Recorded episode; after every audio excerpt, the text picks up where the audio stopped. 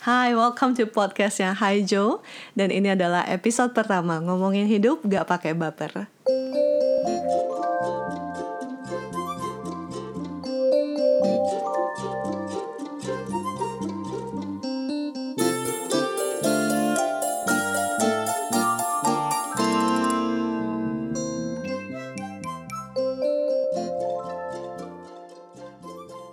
Di episode pertama ini gue akan cerita gimana rasanya sebulan yang lalu gue ngalamin masa tegang bersama dengan tim manajemen di kantor gue dan investor yang memang waktu itu tuntutan pekerjaan sangat tinggi sekali sehingga kalau ke kantor aja rasanya seperti harus menghadapi perang dunia keberapa kayak gitu dan itu mengakibatkan gue cukup bete hampir setiap hari. Oh no!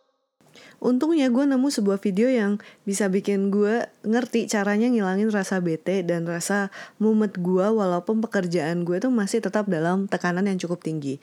Uniknya adalah video ini ini bener-bener bisa bikin gue ngerasa hidup gue tuh sebenarnya nggak seribet itu dan berujung-ujung pekerjaan gue juga sebenarnya nggak seribet itu dan semuanya berjalan lancar sih selama sebulan terakhir itu.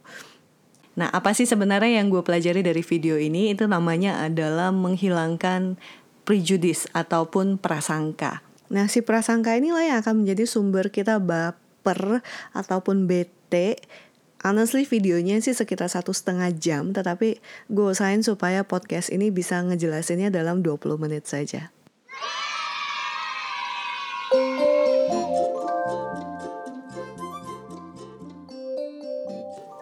Yuk kita mulai dulu dengan mengenal bagaimana kita mengkategorikan orang-orang yang ada di sekitar kita.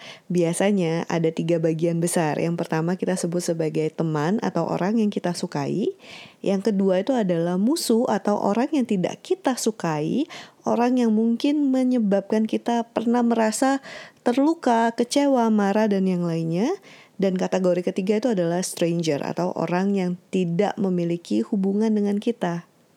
Untuk memilah tiga kategori ini akan ada yang namanya syarat. Apakah lo akan masuk ke dalam kategori teman, musuh, atau stranger? Contoh syarat yang ada untuk bisa menjadi seorang teman misalnya, lo harus bisa punya hobi yang sama sama gue atau lo bisa dengerin curhat gue, bantuin gue kalau lagi ada kesulitan dan bersifat suportif kalau gue lagi butuh bantuan. Dan kalau lo memenuhi syarat checklist yang tadi itu, berarti lo akan masuk ke dalam kategori teman. Sama halnya untuk masuk ke dalam kategori musuh, ada checklistnya juga. Misalnya, orang yang bikin kita merasa bete, orang yang bikin kita merasa marah. Kenapa sih lo cuma bikin hidup gue tambah susah aja? Bukan yang ngebantuin lo malah bikin hidup gue tambah ribet, misalnya seperti itu. Ada juga yang namanya kategori ketiga atau stranger ataupun orang asing di mana kategori ketiga ini adalah orang-orang yang sebenarnya dia mau jatuh, mau bangun, mau makan, mau tidur, mau sampai jungkir balik pun itu nggak ada hubungannya sama kita. Atau setidaknya kita merasa itu tidak ada hubungannya dengan kehidupannya kita dan tidak memberikan pengaruh yang besar dalam hidupnya kita. Sehingga stranger ini tidak memiliki checklist yang terlalu besar. Maka punyalah kita tiga checklist ini. Siapa yang teman, siapa yang musuh, dan siapa sih yang strangers atau orang asing itu. Gak peduli sih sebenarnya checklist itu isinya apa Karena kita punya hak untuk menentukan siapa dan syarat apa untuk menjadi teman musuh dan orang asing bagi kita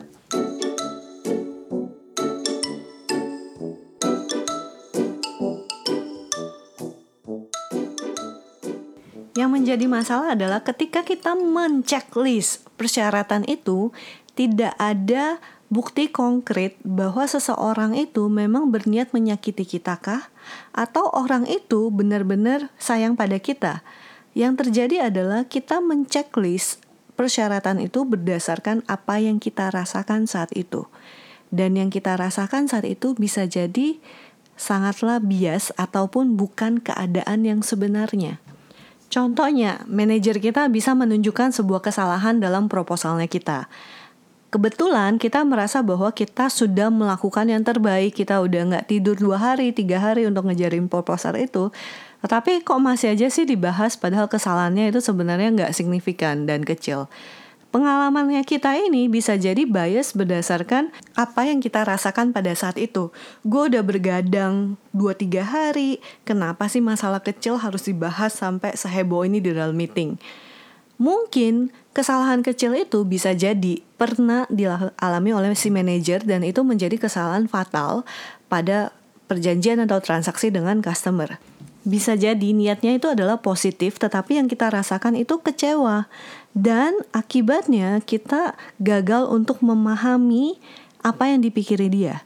Ketika kita kecewa, sudah wajar kita mempunyai self-defense mechanism untuk mencegah kita merasa jauh lebih gagal lagi, jauh lebih terluka lagi, jauh lebih sedih lagi, atau jauh lebih marah lagi dengan cara yang paling gampang, yaitu menyalahkan sesuatu yang menjadi faktor kekecewaan kita pada saatnya kita sudah mengerti ya kenapa si manajer ini kayak gitu sih.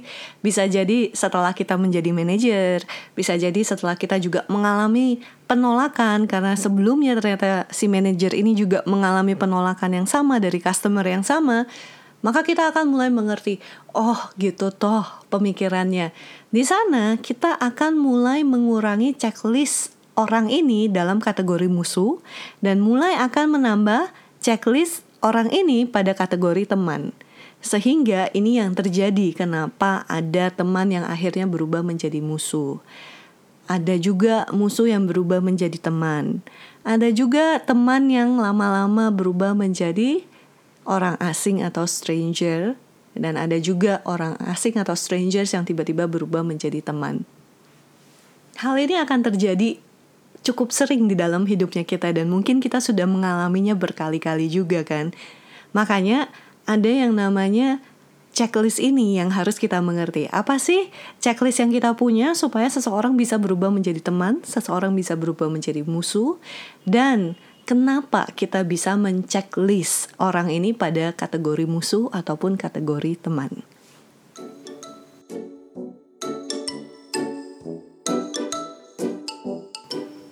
Kembali kepada inti permasalahannya itu dimulai dari prasangka bahwa kalau seseorang marah kepada kita artinya dia tidak suka sama kita itu adalah prasangka. Kalau seseorang ternyata menunjukkan kesalahannya kita berarti dia mungkin benci ataupun uh, iri kepada kita bisa jadi itu juga prasangka. Jadi semua itu dimulai dari prasangka dan ketika prasangka menceklis bagian musuh maka secara otomatis kita mempunyai rasa tidak suka pada orang tersebut. Kapan pun kita ketemu dia, kita akan kebawa-bawa dengan perasaan tidak suka itu. Dan ini sebenarnya yang bikin kita akhirnya kebawa-bawa baper, bete. Kalau ketemu dia kayaknya hari gue tuh bakal jadi sengsara. Kalau misalnya keinget dia aja udah kebawa pikiran stres, pengennya ngedumel kayak gitu. Jadi penting banget sih buat kita untuk ngerti bahwa ternyata eh gue bete sama seseorang, gue baper sama seseorang.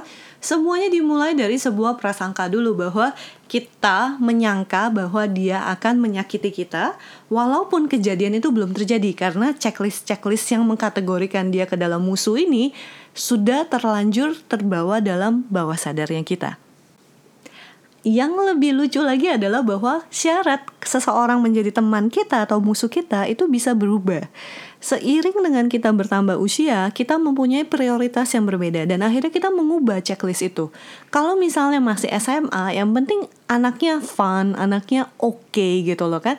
Tetapi ketika kita masuk udah dunia kerja, kita mau seseorang yang bisa berbagi pikiran atau udah masuk dunia bisnis kita pengen seseorang yang bisa menambah networknya kita dan hal itu bisa berubah hampir setiap saat tanpa kita sadari ketika kita nggak menyadari itu kita mulai lagi menyusun. Si teman yang tadinya memenuhi checklist pertemanan kita ternyata saat ini sudah berubah nih.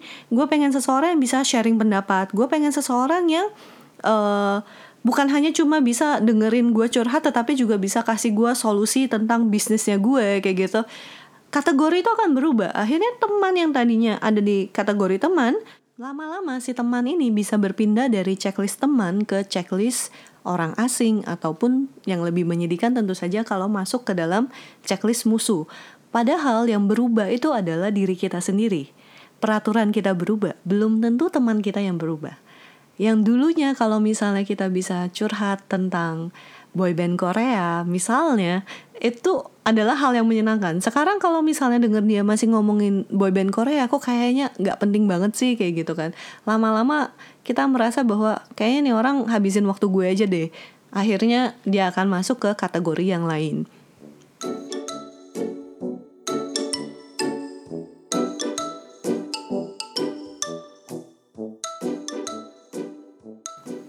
Dan ini juga terjadi dalam hubungan suami istri ataupun kekasih. Di sini itu kadang-kadang yang kita bisa merasa bahwa dulu kita disayang banget gitu loh. Kenapa setelah 2 tahun, tiga tahun kok ngerasa kayaknya pasangan kita udah nggak terlalu sayang lagi, nggak terlalu cinta lagi sama kita. Dan itu ada kemungkinan peraturan kita sebenarnya yang udah berubah. Kalau misalnya zaman pacaran, mungkin kalau dibeliin bunga aja kayaknya udah happy banget, udah seneng banget gitu. Tetapi sekarang setelah menikah, setelah punya anak, lo ngerasa bahwa oh kita harus punya perencanaan yang lebih supaya hemat gue masak di rumah tetapi ternyata suami masih belanja atau beli makanan di luar sehingga lo merasa bete selain gak ngehargai hasil kerja masakan lo dia juga akhirnya menghamburkan uang yang sebenarnya bisa ditabung untuk hal lain yang lebih penting. Nah, peraturan itu berubah. Jadi gimana caranya lo merasa suami itu menghargai lo sebagai seorang pasangan sudah berubah? Atau juga rasa toleransi yang bisa berubah. Karena misalnya kalau dulu zaman pacaran ya kita berasa bahwa oh ya udah dia telat 30 menit sejam nggak apa-apa. Tetapi ketika dia sudah menjadi pasangan hidupnya kita, kita merasa bahwa dia harus punya tanggung jawab lebih dong. Masa sih udah janji masih juga telat kayak gitu. Peraturan itu berubah dan yang paling menyedihkan dalam hal uh, suami istri adalah ketika peraturan itu berubah, kita nggak sadar, si pasangan kita juga nggak sadar. Akhirnya ini nggak pernah dikomunikasikan. Pasangan kita ngerasa ya dari dulu juga kayak gitu-gitu oke-oke aja kok. Kenapa sekarang jadi masalah sih buat lo? Kayak gitu. Di sinilah yang terjadi. Akhirnya peraturan itu berubah. Bisa jadi dia juga mempunyai peraturan yang berubah kita juga mempunyai peraturan yang berubah dan itu nggak pernah dikomunikasikan. Yang akan mengakibatkan akhirnya sama-sama merasa kok dia jadi jauh ya dari gue sekarang? Kok gue ngerasa sekarang gue nggak jadi prioritas hidupnya lagi nah di sanalah peraturan ini yang akan menyebabkan jarak di antara pasangan itu sendiri dikomunikasikan apa enggak. Kalau enggak dikomunikasikan, akhirnya akan terjadi prasangka lagi. Prasangka yang menyatakan bahwa jangan-jangan suami gue punya wanita idaman lain.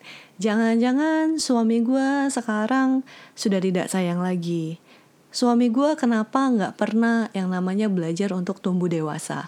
Di sini ini gue pakai acara suami gue itu karena ya I'm a woman gitu loh kan. But it can be happen to the wife as well. Jadi istri juga bisa jadi berubah seperti itu. Jadi dalam hal ini itu sangat disarankan oleh para konselor pernikahan itu untuk mengkomunikasikan sebenarnya yang penting buat gue saat ini apa? Yang bikin gue ngerasa lo ngehargain gue sebagai seorang istri atau sebagai seorang suami lo itu apa? Dan gimana caranya gue bisa menjadi seorang istri atau suami yang lebih baik buat lo itu apa aja gitu dan peraturan-peraturan ini kalau sudah dikomunikasikan maka si pasangan itu juga lebih gampang untuk memenuhi checklist-checklist untuk menjadi seorang pasangan yang ideal buat kita ya memang gak akan sempurna sih anyway. But at least I know what you expect gitu loh. Gue tahu lo maunya apa dan lu juga tahu gue kira-kira butuhnya apa. Kurang lebih sih seperti itu. Jadi jangan sampai kalau checklist ini tidak dibahas, akhirnya akan menjadi yang namanya prasangka-prasangka yang menjauhkan kita dan makin lama ketemu lu aja bete gitu loh. Kan itu kan sedih banget dan yang jadi korban yang umumnya si anak itu. Karena pas kita hamil kita menikah kita punya anak kita nggak pernah mendiskusikan checklist itu kepada anak kita bahwa papa dan mama akan setia pada checklist ini sebagai bukti kita saling menyayangi sampai seumur hidup. Dan ketika kita berubah kita cuma bilang kepada si anak papa dan mama sekarang sudah tidak cocok lagi. Well that's not fair at all sih bagi si anak maupun si pasangannya kita. Makanya sangat disarankan sebenarnya setiap tahun kalau boleh kita duduk dan diskusi checklist lu itu apa sih? Yang prioritas lu saat ini apa? Value hidup lu saat ini apa? Supaya lu merasa dihargai dan dicintai, apa saja sih yang penting bagi lu? Apa saja yang sebenarnya nggak dilakuin juga nggak apa-apa sih so I don't need to spend so much time effort or probably money on that kayak gitu kan dan ini bagi gue itu adalah penting karena kalian adalah partner dalam hidup Bayangin kalau sebuah perusahaan ya, lo punya partner yang nggak semisi, nggak ngerti jalan pikiran lo, itu bakal jadi disaster di dalam perusahaan itu sendiri. Sama di dalam keluarga kalau partner lo itu sama-sama nggak tahu arahnya mau ke mana, jalan masing-masing, ya wajar kalau misalnya akhirnya masing-masing punya jalan sendiri seperti itu.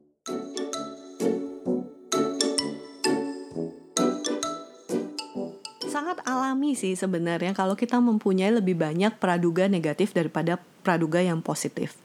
Yang terjadi adalah memang manusia itu cenderung untuk memiliki lebih banyak pikiran negatif daripada neg uh, positif walaupun sebenarnya orang itu bahagia.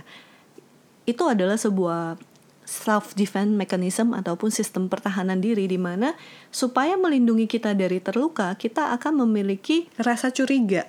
Dan rasa curiga itu akan menambah rasa takut, cemas yang ada dan semakin takut, semakin cemas, semakin banyak lagi prasangka buruk yang akan terjadi.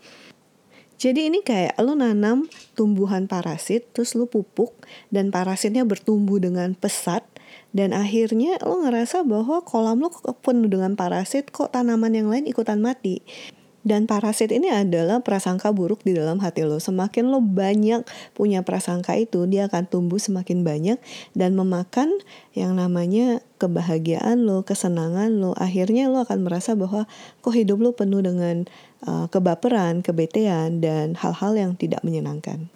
Satu-satunya cara untuk menumpas parasit ini yaitu akarnya harus dibuang dan akarnya itu adalah si prasangka buruknya ini. Analoginya kalau lo sempet punya prasangka buruk sama seseorang, feeling lo nggak enak terhadap dia, prasangka buruk itu akan tumbuh semakin banyak, semakin banyak sampai lo bete banget sama orang. Jadi kalau kita udah su suka sama seseorang, kita sudah marah, kita sudah kecewa sama seseorang, actually it's okay, you can feel that. But kalau misalnya udah kebawa sampai malam, udah kebawa sampai besok, udah kebawa sampai semingguan, That's the real problem sebenarnya. Jadi kalau misalnya lu udah bete, lu udah marah sama seseorang, lu udah kecewa sama seseorang, dan itu kebawa sampai malamnya, 6 jam kemudian, 12 jam kemudian, it's time for you to remember, hey stop. Gue lagi mupuk yang namanya praduga negatif gue. Gimana caranya gue bisa mengganti praduga negatif gue itu menjadi sebuah praduga yang positif? Apa sih alasan kemungkinan alasan yang positif dibalik tindakan dia yang udah nyakitin gue? Jadi ini adalah satu-satunya cara untuk bikin lo merasa uh, hey actually something might be wrong here and the one yang salah itu bisa jadi gue kayak gitu loh kan nah itulah yang dilakukan untuk menghentikan yang namanya prasangka yang negatif ini dan kalau misalnya prasangka yang negatif ini bisa dihilangkan, perasaan kita ini akan cenderung lebih netral. Belum tentu membaik, tetapi cenderung netral. Dan kalau perasaan kita udah netral, itu lebih bisa adil gak akan istilahnya uh, menceklis dia langsung oh dia pasti nggak suka sama gue dia ini musuh gue yang akan berujung pada nantinya kita bisa mengurangi yang namanya prasangka negatifnya kita.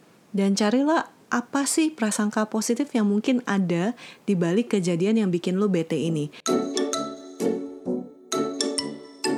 Akan lebih baik lagi seandainya kita punya teman atau pasangan yang bisa ngingetin kita untuk stop pikiran negatif itu. Dan penting bagi kita untuk kasih izin kepada mereka supaya lo boleh stop pikiran negatif gue, prasangka negatif gue sebelum itu berlebihan. Karena kadang-kadang dibantu sama orang lain tuh jauh lebih gampang. Tetapi kalau misalnya kita nggak kasih izin buat dia untuk memotong prasangka negatifnya kita, maka kalau kita lagi curhat negatif terus dan dia berusaha untuk kasih sebuah sesuatu yang positif ke kita, kita akan merasa kayak kenapa sih lo nggak ngerti apa yang gue rasakan? Gue kira lo adalah temen gue, kenapa lo nggak bisa ngerti sih kalau gue itu kecewa, gue itu marah, gue itu bete sama kejadian ini lo nggak akan kasih dia kesempatan untuk bisa memotong prasangka negatif lo. Jadi penting banget buat lo untuk ngasih izin itu Ngasih izin ke dia kalau bahwa gue lagi negatif-negatifnya ini Lo punya hak, lo punya kewajiban dan lo boleh memotong pikiran negatif gue Dan sebisa mungkin mengubahnya menjadi hal yang positif Dan waktu gue ngedengerin video itu ya sebulan yang lalu Gue ngerasa banget kayak buset Sebenarnya itu yang terjadi sih sama gue udah negatif banget. Bahkan setiap kali meeting itu udah penuh dengan prasangka negatif bahwa apa sih yang akan terjadi lagi di meeting kali ini.